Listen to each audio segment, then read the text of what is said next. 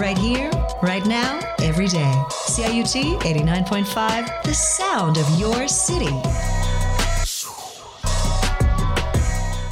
Hello and welcome to the More the Merrier with Donna G or TMTM with Donna G, as you will find me on Instagram, Facebook, and Twitter. Full show today, just enough time to give you a heads up about the second hot doc screening of Gaukur Úlfarsson's Soviet Barbara, the story of Ragnar Kjartansson in Moscow. Screening at Hot Docs, H-O-T-D-O-C-S dot C-A on May 4th. And what a trip that documentary is, involving the artist, the soap opera Santa Barbara, yep, that one from the 90s, Putin, and the Ukraine. Then join me for a photography lesson with Gun Roze, who has two exhibits in the Scotiabank Contact Photography Festival happening in the month of May. And we'll finish up with storytelling and social activism, a free event on May the 6th, presented by Storytelling Toronto and hosted by the illustrious Sheila Arnold, who's joining us for the second time. And Storytelling Toronto has an amazing roster of events happening, not just that one, but today's focus is just the one with Sheila. If you can't remember how to get in touch with me, www.ciut.fm. Click on the more the merrier, Sundays at 1 p.m.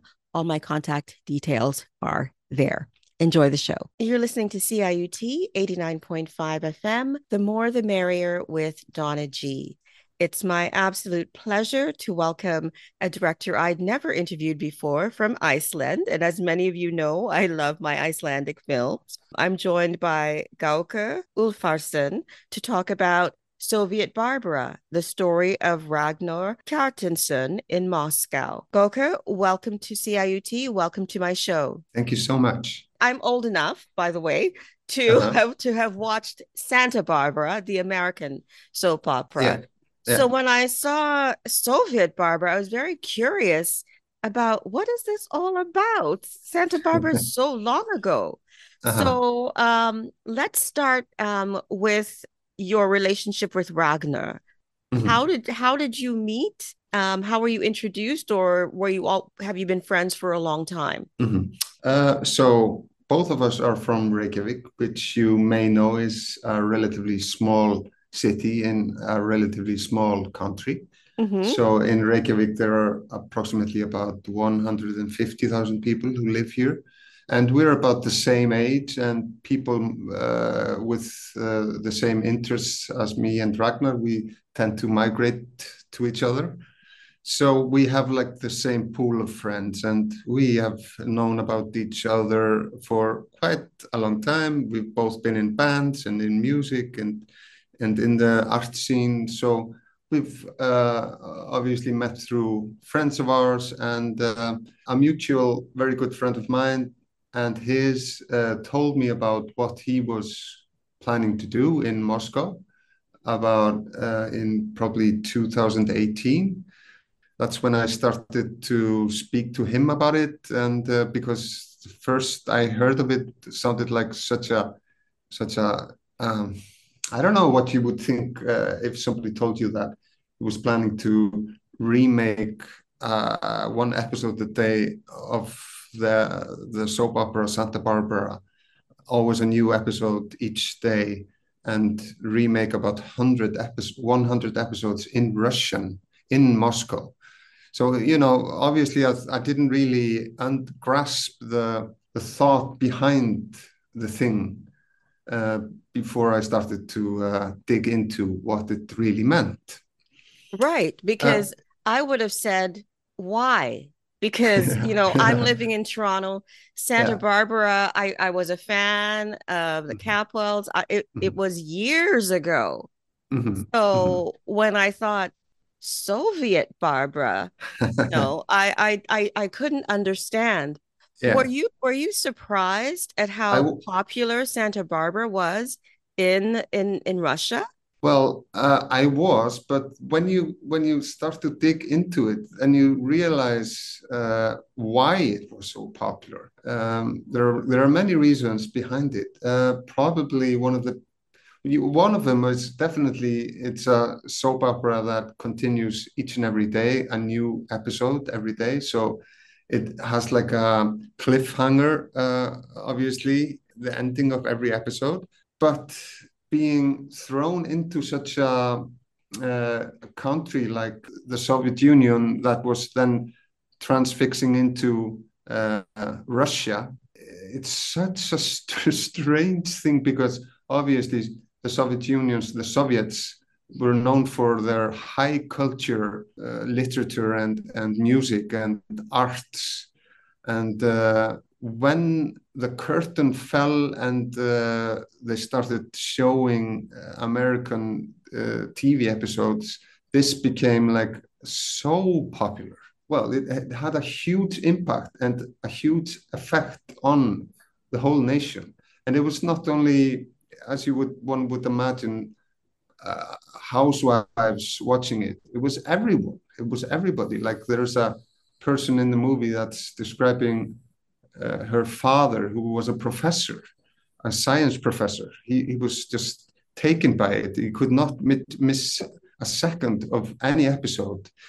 So the cultural importance of this show, you know, for us being used to uh, all sorts of TV, we cannot imagine anything like this because if you're just used to only being uh, fed state-owned TV programs, then uh, you know suddenly you have you see this this this crazy California lifestyle. Yeah, yeah, yeah, and and people arguing over inheritance and you know really really you know it's such a brute language and it's such a crazy dialogue often and it's i mean it, it must have been a real shock to people and they just they just swallowed it they just loved it it's like you're communist one week and all yeah. of a sudden there's this capitalist buffet. Super capitalist. super capitalist. Yeah. It's like and, yeah, Santa, and Santa Barbara was was one of those soap operas yeah. that were uh the family was rich. It wasn't about it's not like Coronation Street where you see some average looking people and you know people with daily struggles. It's like yeah. Santa Barbara was the height yeah. of, of capitalist yeah. society. Yeah. And in, at one point in the movie, uh, Ragnar to- is talking to journalists and he's describing uh, the dialogue and and how brutal it is often and it reminds him of how the way donald trump talks. And you know then we show a clip and every sentence from that clip could have been a tweet by donald trump. Yes. Uh, it's such a degrading how, how they talk to each other in such a degrading manner. Yeah but people loved it. Yeah. Now um in watching this film a couple of things. Uh-huh. um I wasn't expecting to see an Icelandic director that I had interviewed before at the Toronto International Film Festival, Asa Helga daughter. Yeah. She's directing the performances, the yeah. planned performances of Santa Barbara. Mm-hmm. So, do you know Asa? Is she part of your your group with uh with uh Ragnar? Yeah, yeah, yeah, yeah. No, well, she is uh she's a bit younger than me and Ragnar, so she's uh the generation behind or after our generation. So, no, I've just gotten to know her through this. Okay, that was a surprise. And then mm-hmm. another mm-hmm. surprise was the fact that I'd actually seen work by Ragnar here uh-huh. in in Toronto at yeah. the Art Gallery of Ontario. Mm-hmm. The the summer not. I'm going, wow, I have all of these things in common with this film that I never knew. yeah, yeah, yeah. So I could really relate to the film. Uh-huh, um, uh-huh. What I found about this art installation, mm-hmm. and forgive me, I've forgotten the name of the huge space that he'd taken over. What is the name mm-hmm. of the gallery? Uh, GES-2. Yeah GES-2 he's taken over this whole gallery. It's a mm-hmm. beautiful space. Mm-hmm. And what he's doing is quietly subversive mm-hmm. because he's very aware of the fact that he's in Moscow, very mm-hmm. close to the Kremlin, mm-hmm. and he's making a political statement yeah. for, for those who care to really look and see what's yeah. on the walls and what's going on yeah, yeah. I remember one of the reporters grilling him you know, saying, "Oh, you're mm-hmm. not like Pussy Riot," mm-hmm. and mm-hmm. and I'm thinking he can't be like Pussy Riot. Yeah, yeah, yeah, yeah, yeah, yeah. People I mean, would yeah. end up in jail. Yeah, he would just throw him out of the country immediately. Yes. Yes. Yeah. Tell me, tell me more about the installation and and some of the things that may not have made it into the film because they couldn't. Um, there were actually no things that uh, could have been in the movie that couldn't be in the movie. Uh, but I think that uh, speaks so much about Ragnar and his way of being an artist is that he really likes to be ambiguous, and I, th- I think uh, that's that's sort of uh, what he does he, he he's saying something without screaming it and yes. i think uh, yeah I, but I, I think but also is, is it's just not one thing uh, the thing with santa barbara is so multi-layered so uh, as soon as you start to dig into it you see all these layers and all these different uh, different themes and uh,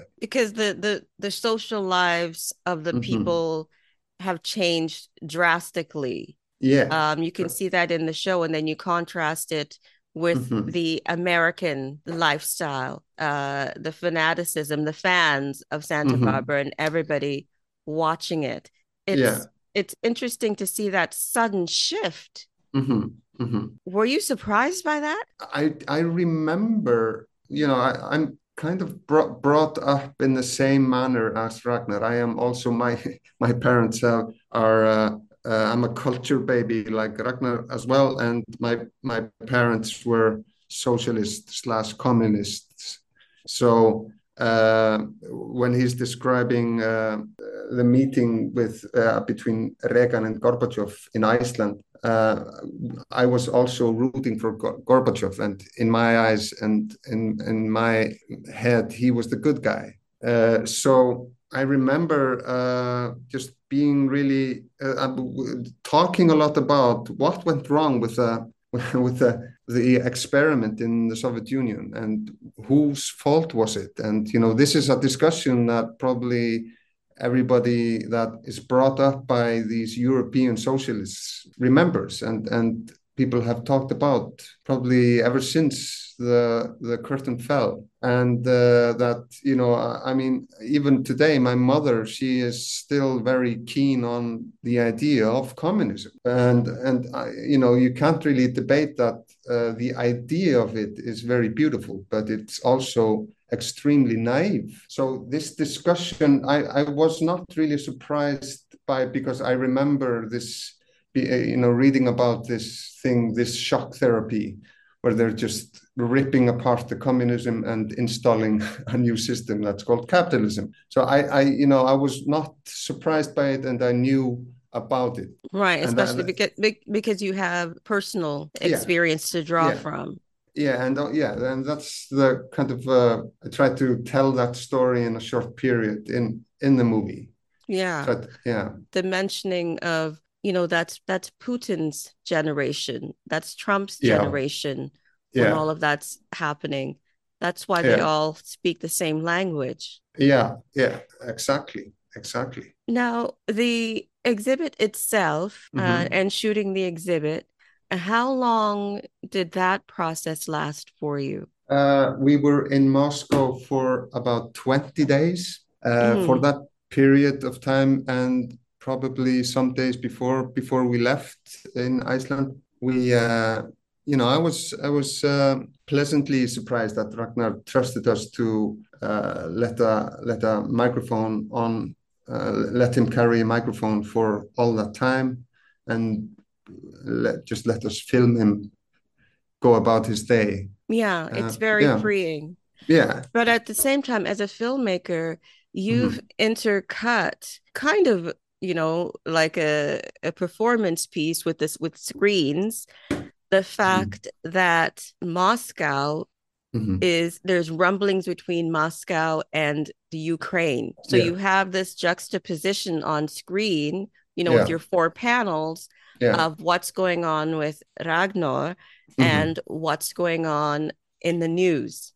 Yeah outside of the museum yes you have this you have this uh, tension building up. And when you when you look at it uh, through the rear uh, window you can you know you, it's it's scary to look at putin inside of the museum looking at ragnar's art and knowing that he has his plan is already in fruition so he's already made a decision what to do, and nobody knows of, of it. And uh, he's just there looking at this Icelandic art in this museum, and it's it's like gives you the creeps. Yeah, and knowing mm-hmm. that in the English translation of something, you can say God, but in yeah. the the Russian, mm-hmm. it's it's the work is called Untitled. One yeah, piece of yeah. work is called Untitled yeah yeah yeah. And you know that just speaks to a larger picture of censorship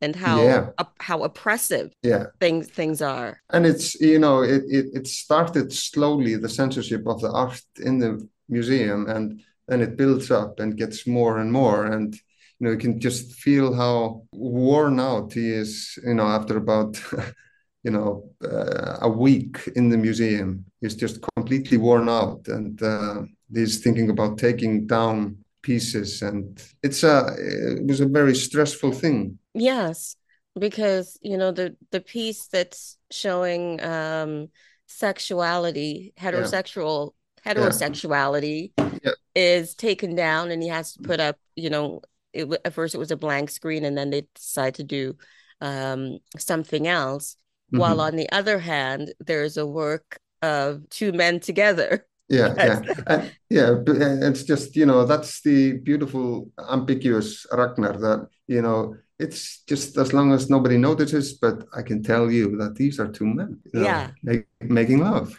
Exactly nobody exactly. no if if if somebody would notice and you know all hell would break loose yeah and that's why when and, that go ahead yeah I, I was i was going to say um, also the moment in the film where Masha from Pussy Riot uh, visits the exhibition.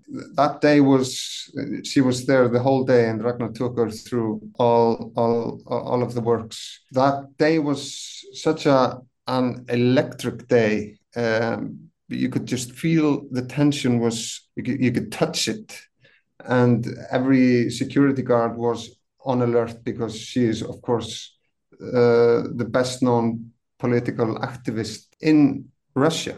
And there she is, just inside of the museum. And uh, so everybody is on guard. And you can see uh, there's one instance where somebody from the museum tries to hijack Ragnar away from her, you know, but he insists of uh, on, on being with her in the museum Yes, I know. I, remember, I remember that moment where yeah. she's introduced, and then there's a yeah. pause, like, yeah, um, you know, get her out of here. But yeah, like, yeah, yeah. Oh, do you know? Here she is. Like. And he keeps talking, and he keeps showing the the museum and the art, and um, you know that that takes nerve, yeah. for him to to have her he, there.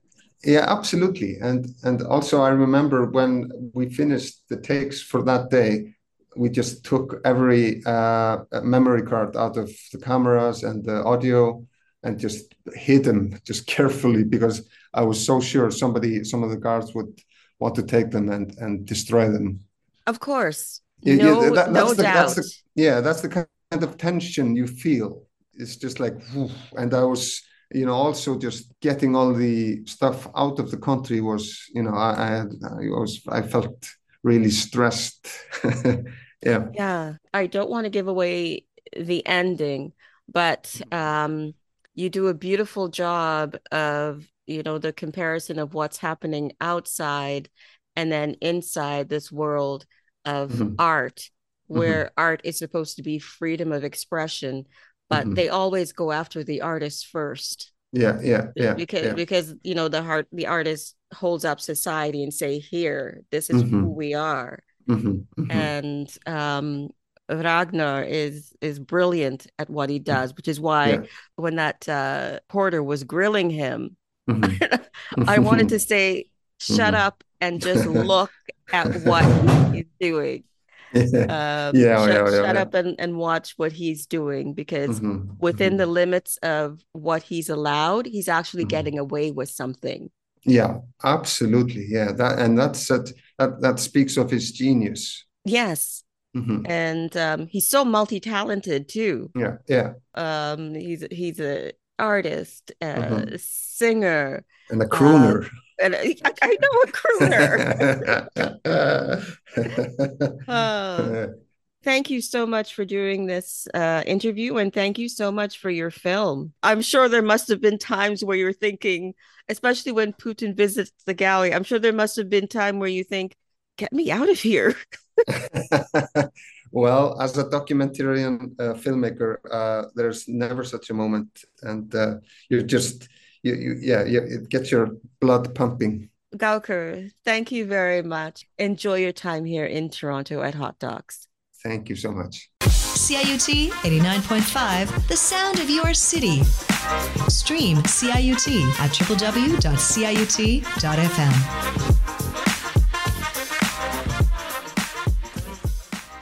You're listening to The More the Merrier with Donna G. And joining me now is photographer Gun Roze. Gun is a lucky photographer in the sense that he has two exhibitions coming up in the Contact Photography Festival. He's visiting CIUT for the first time and the More the Merrier with Donna G for the first time.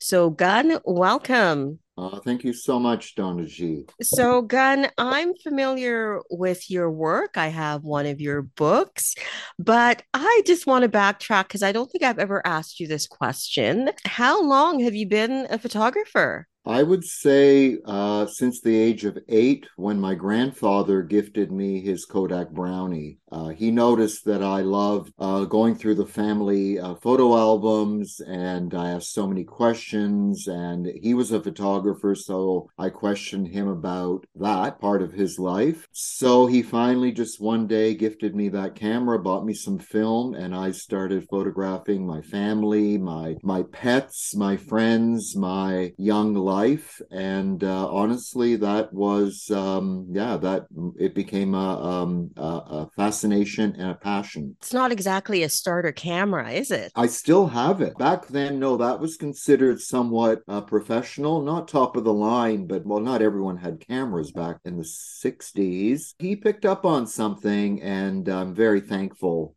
um, that he set me off on a a wonderful photographic uh, exploration and and a career. Did your family get upset with you for always being that kid with the camera taking pictures of them? Not at all. I have wonderful photos. I still have the negatives. Um, I think my approach was fun and therefore they responded in that way. You do wonderful portraits of your mother, um, which I see on on Facebook, always looking amazing. Did you go to photography school? Not really. I I did a a, a, cor- a course in um, high school.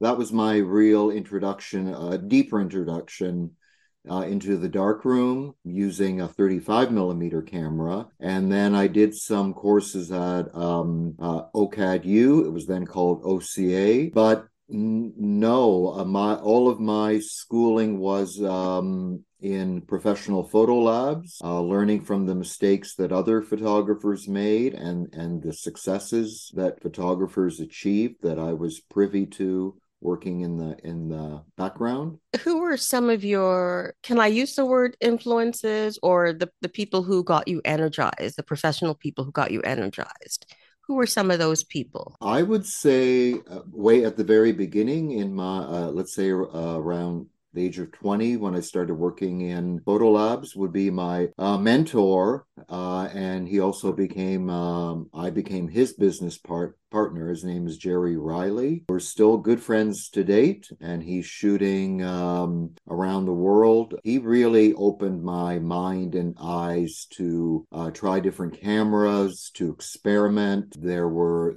some things we thought were mistakes, ended up being the, the finest result. So he was a huge personal influence. Do you feel threatened at all, Gun, about the proliferation of cameras and everybody thinking they're a photographer? No, not at all. I think it's wonderful that people um, feel that they can play in that medium or uh, with whatever uh, gadget they have, whether it's a cell phone or a digital point and shoot. I photograph for myself. It's it's my passion. It's um it's a daily practice. It has become that over the last ooh, 10 years easy uh, because I do have a point and shoot that is always with me on me. So I'm on my own path. You know, I, I don't see competition. I love seeing uh, refreshing work, whether it's from a six year old or a 60 year old. Uh, with a cell camera or any other uh, camera but i'm focused on my own my own path my own journey my own exploration so i have your book manhattan 1982 yes share what that book is about. Okay, uh, in a nutshell, in 1980, I started to visit uh, New York City. I had a friend who moved there, so I had a place to stay. Well, in 1980, uh, Toronto and New York were s- completely different uh, centers. New York was pulsating, always has been.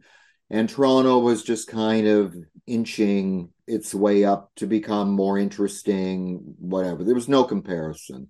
So by 1982, I, I was so uh, in love with New York City that I consciously made two trips in that year uh, with as much film as I could uh, afford, and I just photographed on the streets or anywhere I went any anything anyone that impressed me. Uh, so that's how that body of work came to be it and it was once again for myself. I was doing this to um, just capture uh, those moments for myself and maybe share with my friends back in uh, Toronto. There was no plan. I had no idea that 40 years later I would have a, a book out, um, my second solo show, and be selling prints and have so much interest that this was not planned at all. So let's talk about the work. What is the process of getting this into book form? It took me three years to create that book. Um,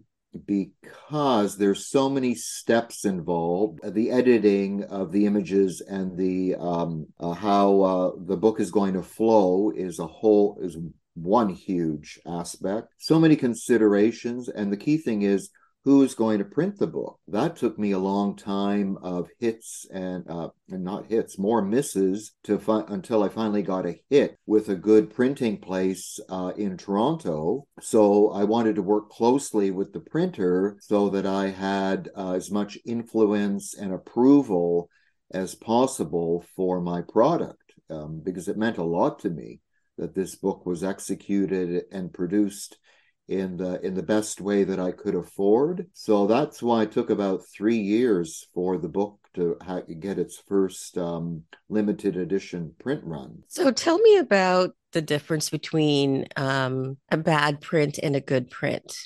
Oh, that's a good one. That's a personal thing. It's whether you connect with that print or not. Uh, as a former master color analog printer, uh, I was relied upon by my clients to make the best print possible with what they had presented me, the, the quality of the negative, but also their vision too, what their vision was for that um, final print image to look like. So there are many different things, but sometimes when you're experimenting, whether uh, it's in the dark room or on the computer, creating an image uh, to make a print, you might stumble upon something that is, was not in your thinking. And you're suddenly going, wow, this works. It just sings. It has a mood or a presence or something. And so there are many different ways of coming to what is, um, you know, the best print. Can you share an example of that of something that came out of a print that surprised you? Um sure. I mean there's um i think mainly i guess i have to go back to my darkroom printing days. Uh there were certain uh, little mistakes that would happen in the darkroom and i would uh, it, it, would have a certain effect on the image. And I thought, wow, this, I mean, I can't give this to the client, but this is something, uh, I know what I did wrong. I'm going to use this for a, a more creative project. So I had a, a, few fashion photographer friends, and this is mainly in New York City. And so when we were, they were wanting something different. Um, I said I showed them the sample, and they went, "Oh my God, this is incredible! Let's do this uh, for the whole, uh, the entire editorial um, spread." So that happened a couple of times. So what went wrong in those instances?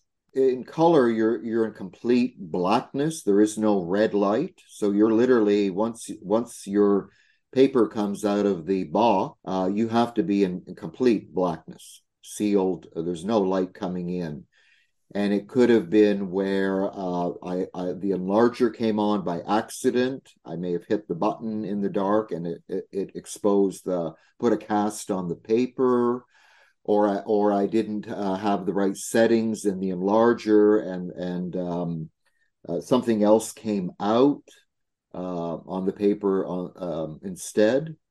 So those are two examples that uh, come to come to mind. Thank you for sharing that. Uh, gives me insight into I the whole so. process.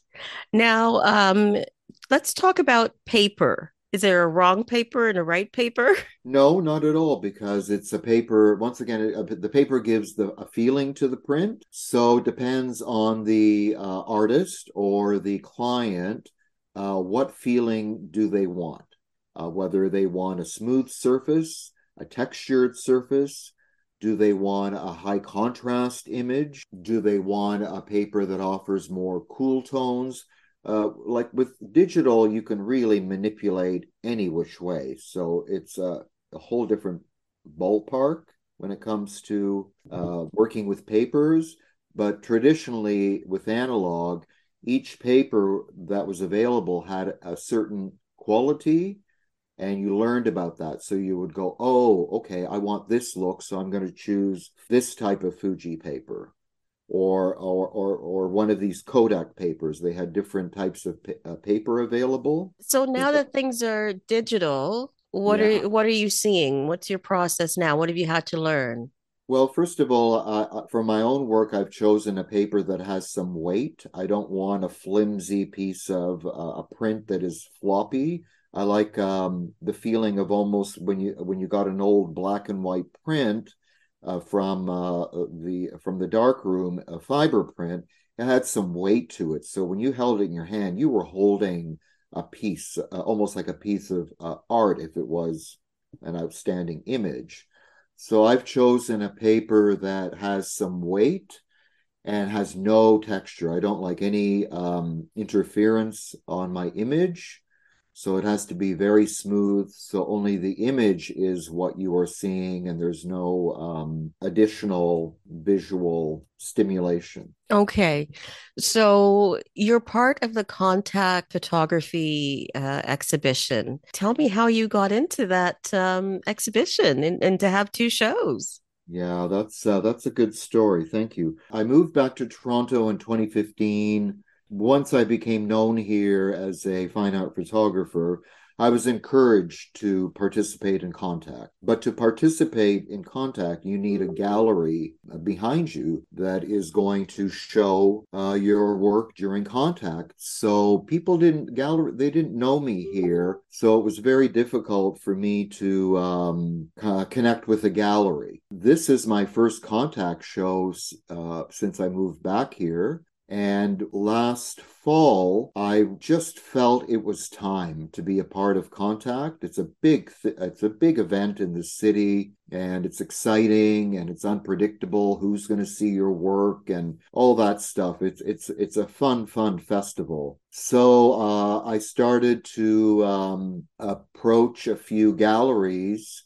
uh, with different series of mine, and uh, two of them said yes. So the, uh, then we were on our on our way as uh, for a, a commitment. So let's talk about the first one, Manhattan 1982. You yeah. call this Revisited. So the reason why it's called Manhattan 1982 Revisited is because uh, I am showing another selection from that series with these with um, Akasha Art Project. They were the first gallery to give me a solo show. Period in Toronto and of that series. So in 2015, when I moved back to Toronto, I had a solo show of Manhattan 1982 uh, at Akasha Art Projects. Uh, they were then on Church Street.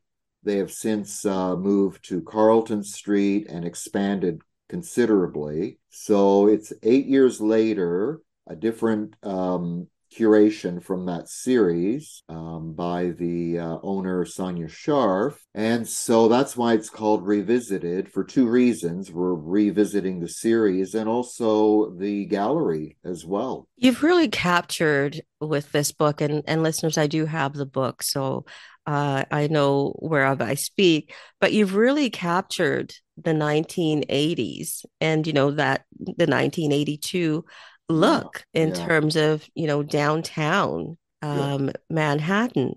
Do you have a favorite print from your book? Or favorite favorite favorite image? Favorite image. You know what? Honestly, for me, it's uh, uh, I think the first one that came to mind is uh, the image that opens the book, not the cover, but of the very um, high styled, bold woman walking on Fifth Avenue uh, she's not working to, walking towards me. She is walking uh, away from me. But I saw what she looked like um, from the front, and I'm so mesmerized by her. I didn't even have the thought to pull out my camera to take a photo of her.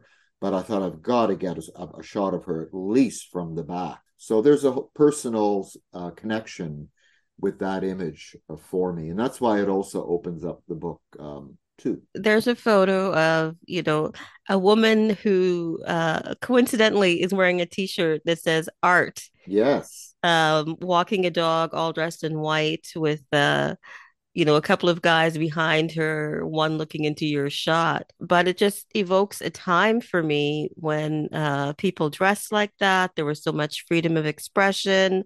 Did she know you took the photo?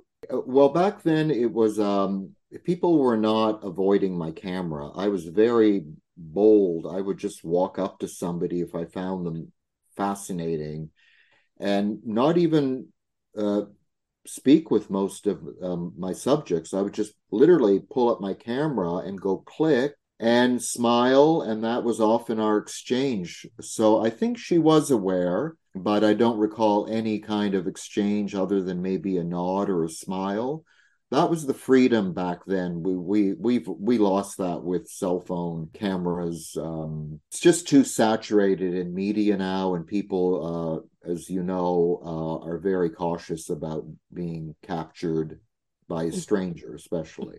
Mm-hmm. There is another one, uh, a woman dressed in black and white with uh, wearing black pumps and she's got a cigarette and her bag in front of her. What made you take that shot? I was just um it, it, that one's on Fifth Avenue as well and I think I was just sitting on on um this was the evening because they're all at night with flash. I was just sitting on the steps and I anyone who walked by who once again caught my my eye attention i took a photo of them with the flash and i got a great one of her and actually i have a second photo of her where she's going up the steps beside me and i i'm pretty sure she was going on her way to her evening um, shift work shift so most likely a bartender. This was not like a her outfit is not going out to the clubs or whatever. No, no, so, yeah, so, it's a professional so, look. Yeah, so either a bartender, a hostess, um, something in a more upscale. Um, so I, I do remember her going into the door. I don't recall the restaurant or or venue that she did enter. So this is Manhattan 1982 uh, revisited. And where is that taking place during contact for the month of May? So that will be at Akasha Art Projects, uh, which is in Cabbagetown on Carlton Street. 204D Carlton Street is what um, I have and like to add um, to that. You have another one. Tell me about the other project, Gun. So the other one is more um, current work, uh, which I'm very grateful to have the opportunity to show what I've been doing uh, um, the last few years because I have quite a few series that I work on as well. Uh, I don't want to be known just for Manhattan 1982 even though I'm very proud of that series and it just keeps on gaining more positive attention. So I'm so thankful to have in the west end of uh, the city an, a solo exhibition with um, more current work. Uh, that I photographed in the last uh, few years. So that's what that show's about. And it's called Accidental Urban Portal. And where's that taking place? That's at the Robert uh, Kananaj Gallery, which is uh, there's a street that I call Gallery Row. It's on St. Helens Avenue. So that's uh, Lansdowne and uh, College area. There are about five five galleries there, and they're all wonderful and all each one is unique. So, what can people expect from this one in contrast to Manhattan 1982? It's going to be the complete opposite. Um, because this gallery, the Robert Kananaj Gallery, it's it's like a cavern. It's it's a massive space, and and he is a an artist as well. He's a sculptor. he makes sculptures, but does not he doesn't sculpt. Um, so my work is going to be featured amongst his own creations, and his work is like walking into another dimension, another planet. It's uh, um, they're very unique conversational pieces. So I'm honored to have my work um, being shown within his his world. Are these larger pieces than the Manhattan work? Uh, the prints um, at at Roberts uh, gallery will be 24 by 30 inches. Uh, so a nice, large, uh, impactful size. And um, because they also represent me in their sh- uh, online shop for print sales. So this is a way of showing, um, you know, any interested buyers what the uh, images actually look like large and printed. I'd like to know where the shot uh, takes place if it's not too if it's not a private location. It's the one where you're looking through metal bars and there's a bicycle as oh, well. Oh, wonderful. Okay, so that's on Church Street. And um, so this series, why I call it accidental urban portals is because I am seeing something happening in um, reflections, what be it a window, some kind of re- reflective surface. So I am photographing what I sense is happening. So that one with the bicycle looks like it's kind of flying in the air or through bars downstairs. It's uh, uh they're all about illusion, but that's all um, just captured. I, I am not manipulating it in um, any program on my computer. And okay, because I have a question about another one where it looks like you're photographing a reflection in a piece of glass and you're seeing the city is, or is that or is that a, a piece of photography that has fallen on the ground and you've taken a picture of it. Okay so that was a um uh, like a dark piece of glass somebody had just left on their front lawn. So once again i saw what was being reflected. Uh, you can see i think a house in yeah. there right and maybe some sky yeah, and some trees and then, around. Yeah. Right. So that's what what happens with these um well I call them magical discoveries. I just spotted and I I say I can feel something going on there and I just need to uh, to record it and hopefully I get a good digital file that I can then bring out what it is that I kind of felt was magical happening. That's the best word for it happening there. I love how it's I love you the the framing you know, with the roots of the tree. Yeah. And then you've got trees in the in the uh in the reflection. Yes. But it's also got because it's on the grass, it's got leaves on the piece of glass too. So yeah, everything kind of yeah, and under it and everything just kind of works. You know, it's like a an, an urban nature shot.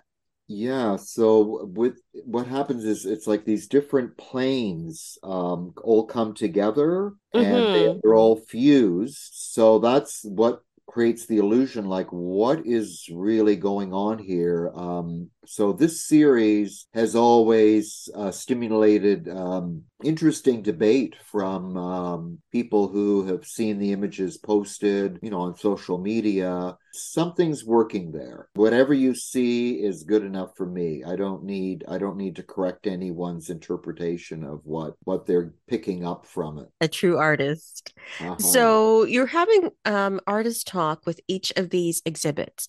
So when is it happening for manhattan 1982 and when is it happening for accidental urban portals so actually correction um, with akasha with uh, manhattan 1982 uh, I, I, will have an opening uh, where I'll be um, present, which is uh, May 10th. Uh, that okay. Evening.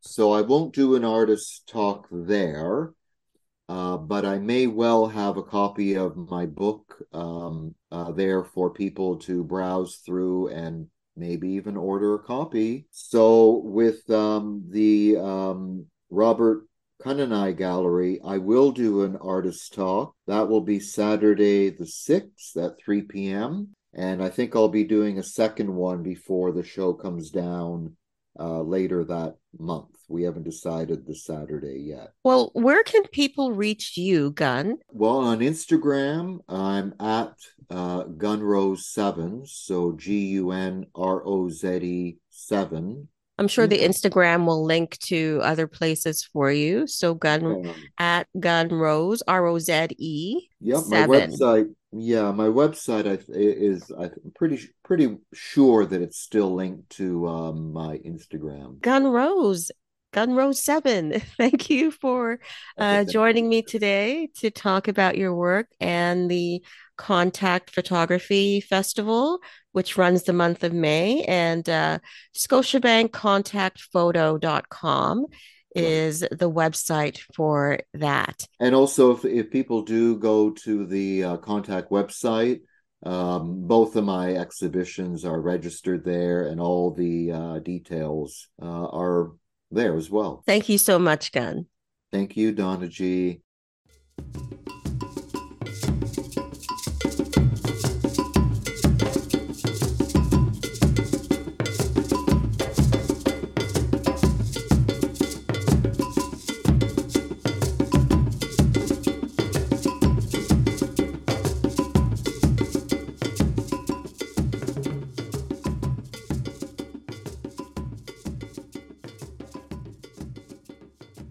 You're listening to CIUT 89.5 FM, The More the Merrier with Donna G. I'm happy to welcome back to The More the Merrier and CIUT um, African American storyteller, historical character interpreter, and uh, workshop leader and teacher, Sheila Arnold. Sheila, welcome back. So good to be back with you, Donna. So great to be coming back to Toronto. Yay.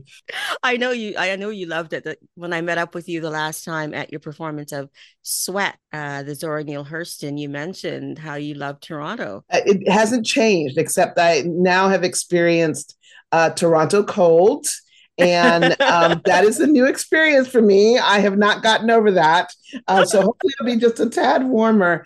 But uh, it, Toronto is an amazing city uh, with with so much so much diversity in so many areas. Uh, it was wonderful to be there. It's great to be able to come back. So you are back for the 44th annual Toronto International Storytelling Festival, oh, yeah. which runs May 5th to 14th and you are hosting a particular talk called Storytelling and Social Activism. Let's start with where those two come together for you, Sheila. I think one of the things that's most important is when people hear storytelling, they often get in their mind an image of somebody maybe telling a personal story sitting at a table, maybe someone going to the library and hearing storytelling, or something a teacher does in a classroom. But one of the things that's really important is to see how storytelling has a powerful effect in various areas of our life. And one of the most important places that storytelling can be used is uh, in the realm of social justice, in the work of social activism. And that's what this is going to be talking about how storytelling can open up the doors to um, social justice. Uh, but on this one, uh, social justice, social activism, how storytelling can activate people with inspiration how it can continue to encourage people who get tired in the fight, and how it can use storytelling to be the descriptor about what is actually happening that needs to change. And fourthly, to be the uh, showing of the example of what the change could look like when it happens. You said a good thing for people who are tired of the fight. Storytelling can be used um, to energize. How do you see that manifesting, or how have you seen that manifest itself? I think one of the things that I um, am really aware of is that those who have been in the um, the the rights, human rights, and civil rights uh, movements, one of the things that they often talked about was how do you continue on? And the thing that they did, uh, if I look at the American civil rights movement, is they gathered together in these things that were not moving the walking and protesting. They found times to gather together and and uh, eat food together and swim and um, and drink and tell stories and make jokes.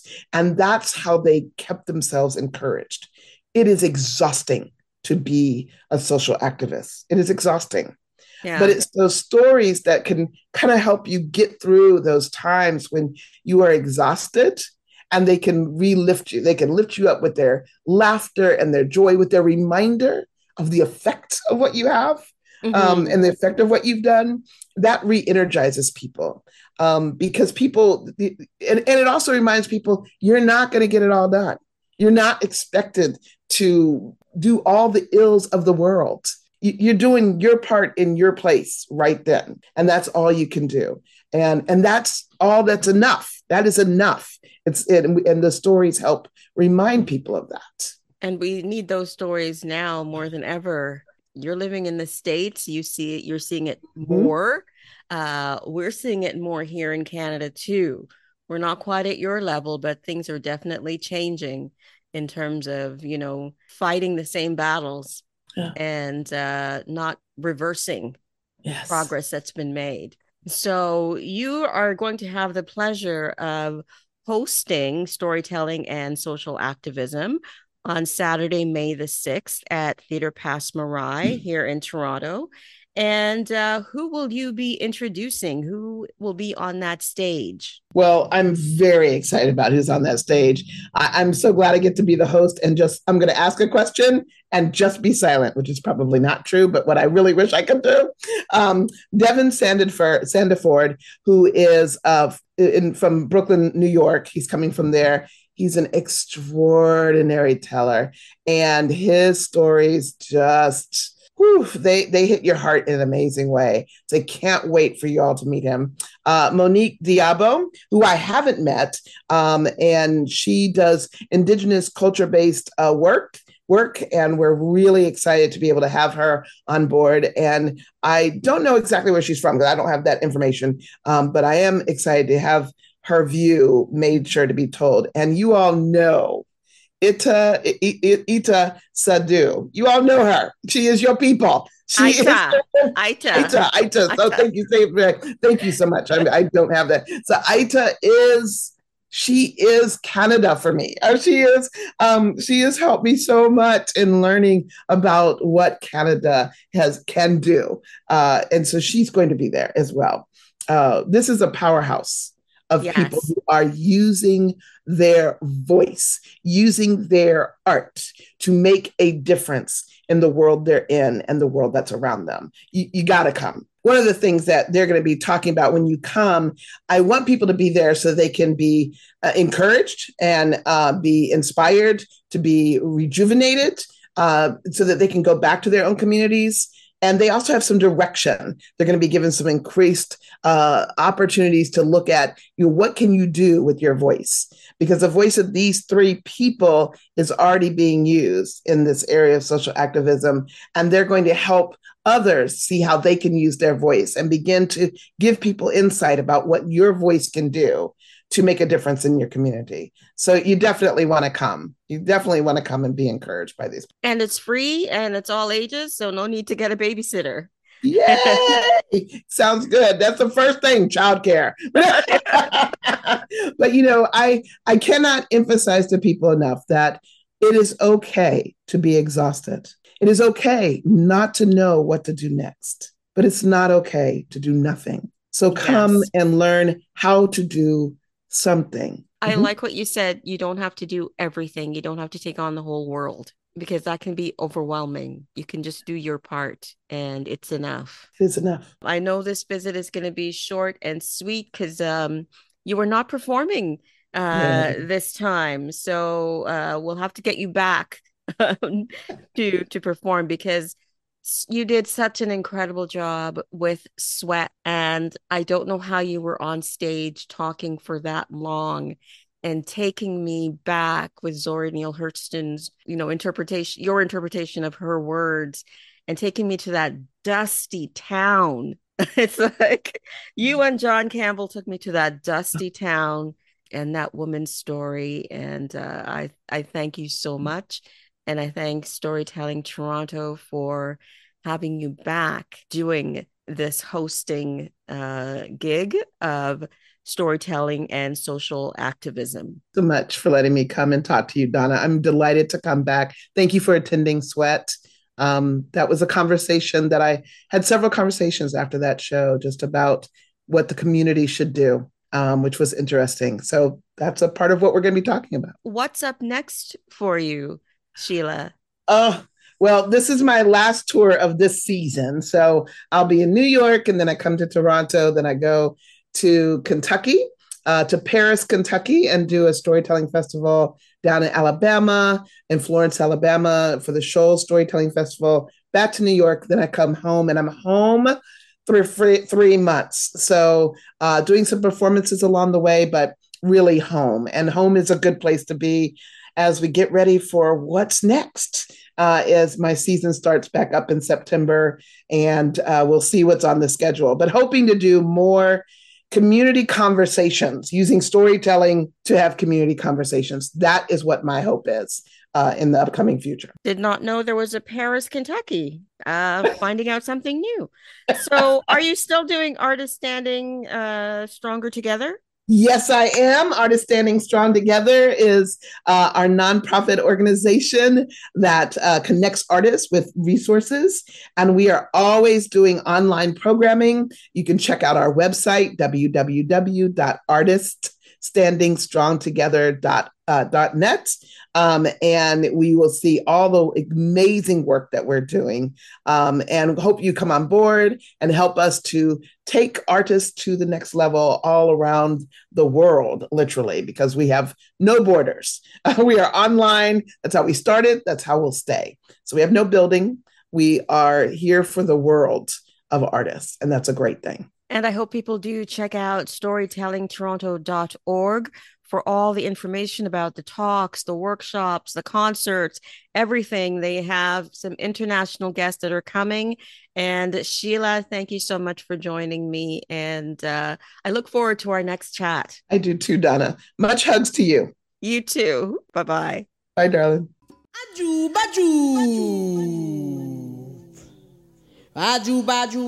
Aju baju. Aju baju. Aju baju baju le le le. Aju baju aju baju baju le le le. Aju baju aju baju baju le le le. Aju baju aju baju baju le le le. Aju baju aju baju baju le le le. Aju baju aju baju baju le le le. Aju baju aju baju baju le le le. Aju baju aju baju baju le le le aju baju Ajubaju-baju, le-le-le, ajubaju. Ajubaju-baju, le-le-le, ajubaju. Ajubaju-baju, le-le-le, ajubaju. Ajubaju.